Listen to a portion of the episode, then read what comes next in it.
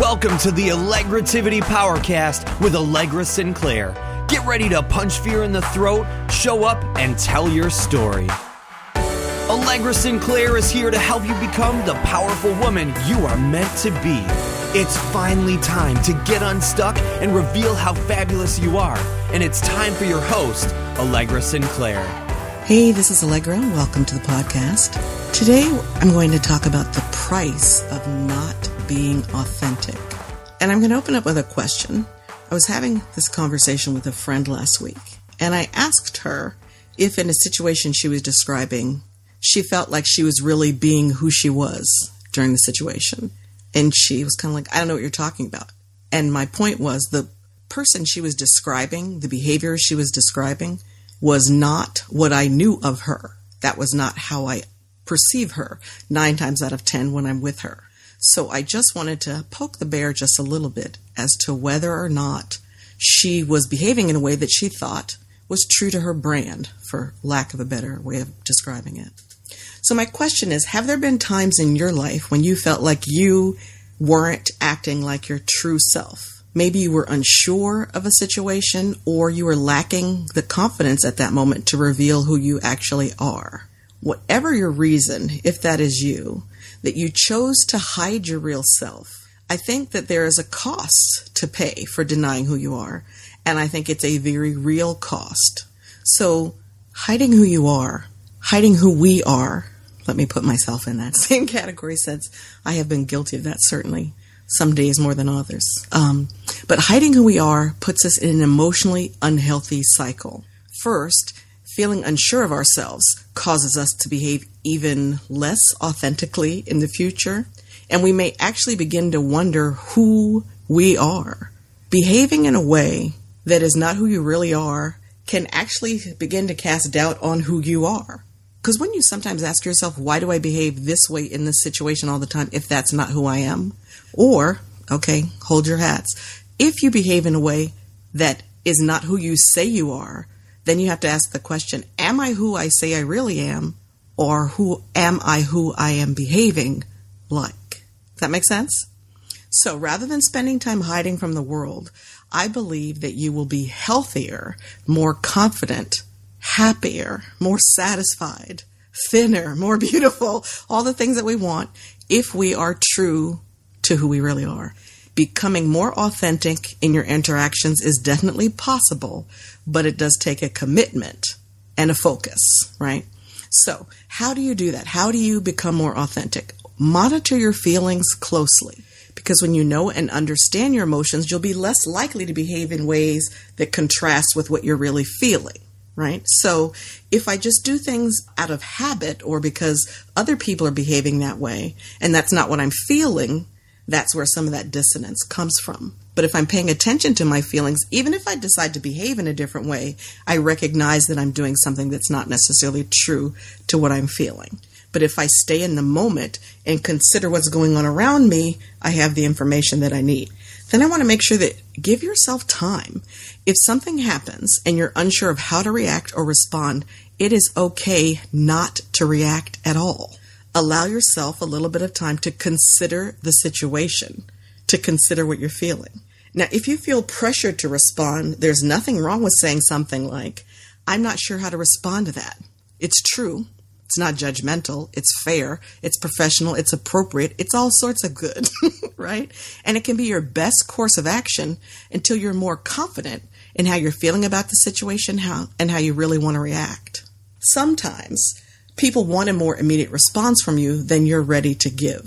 So one of the things that I do frequently is I'll I'll I'll warn people if they're asking for a question or if, rather if they're asking for a response before I've had a time a chance to think it through, I'll tell them I'm still processing this.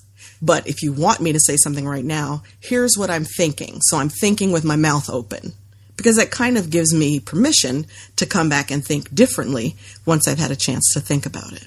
So, one, I want you to pay more attention to your feelings. Two, I want you to give yourself time in the moment that kind of caught you off guard and gave you um, a, a moment, gave you pause. I want you to actually pause. So, third, I want you to actually catch yourself when you're being inauthentic or less than or different than who you really are.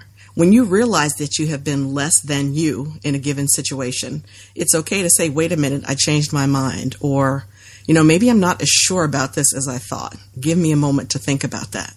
It's important to remember that you have permission to alter your response to anyone and anything at any time.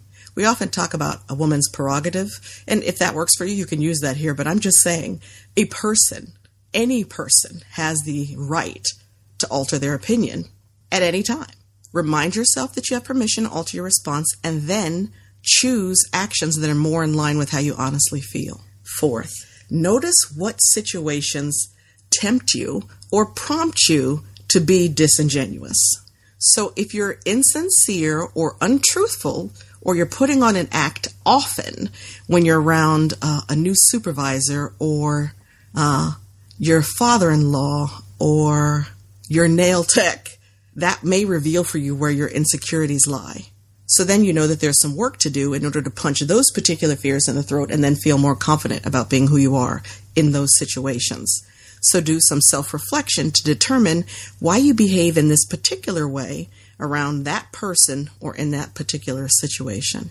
Another way of demonstrating your commitment to being who you truly are, right? To pay the price of being authentic versus not being authentic is to be honest with others about your struggles with this. Now, again, I'm not telling you to um, become an open book and just pour out everything that's going on with you to everybody you meet. Be thoughtful about who you share with and what you share. But the ability to be open and honest about you, who you are, and what you're feeling shows that you like and accept yourself and that you're self confident. Uh, try to avoid being too afraid to show others who you really are.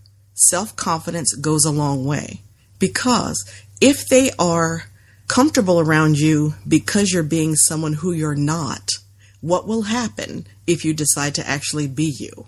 Right? And I'm not saying that you can't make that decision anytime you want, you can. But then the people who you spend time with can also make a decision about who they want to hang out with and in what situations. And I'm much more comfortable being with five people who know who I really am than hanging out with 15 people who like someone who I'm pretending to be. I think you'll realize that other people truly appreciate you when you're authentic in both behavior and thought. Think about how you feel when you're with someone who's consistently open with you and you really feel like you see who they are and you know who they are. You're more comfortable because of their comfort, right? It's easy to be with someone who you know you can trust. There isn't tension, there isn't guesswork. You're not trying to figure out, well, what did they really mean by that, right? I think we have all been around someone who just seems so uncomfortable in her own skin, it makes you uncomfortable to be around that person.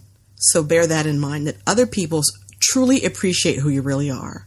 And they want you to feel comfortable being who you are. And if they don't, then you just need to refer back to that toxic people conversation we had a couple of weeks ago. I think the other part of making sure that you're being authentic is showing care and empathy towards others. Now you might be asking yourself, okay, what's on what's the connection between being caring and being authentic? If you go out of your way to be kind to others, it's a natural response. It's a very short leap to go from being kind to being authentic with them. Because once they realize you're being authentic and they are then comfortable being authentic with you, you really do hold their feelings in your hands. And then you'll realize that it's necessary to be gentle and honest with others just as you want them to be gentle and honest with you. So if you spend a little bit of effort on relating to others truthfully, carefully, you'll gradually find that you like yourself more. Now, if you like yourself already, that's great. You can still like yourself more, and you can like who you really are more. It sets a wonderful example for people around you, and the more authentic you are, the richer the life you'll live. So the price you pay for not being authentic is uh, not living a wonderful life, feeling like you're faking it, wishing you could take off the mask, and always questioning whether the people you're spending time with would spend time with you if they really knew who you were. That just sounds exhausting to me. And things like that that exhaust you on an emotional level then begin to exhaust you on a physical level, and it will impact your health, your stress level, and we don't want that. In order for you to do your most powerful work, you need to show up in your best condition. And part of being in your best condition is being authentic and comfortable with precisely who you are. Thanks for listening. Catch you next time. Now you've been given permission to be more powerful and influence more people.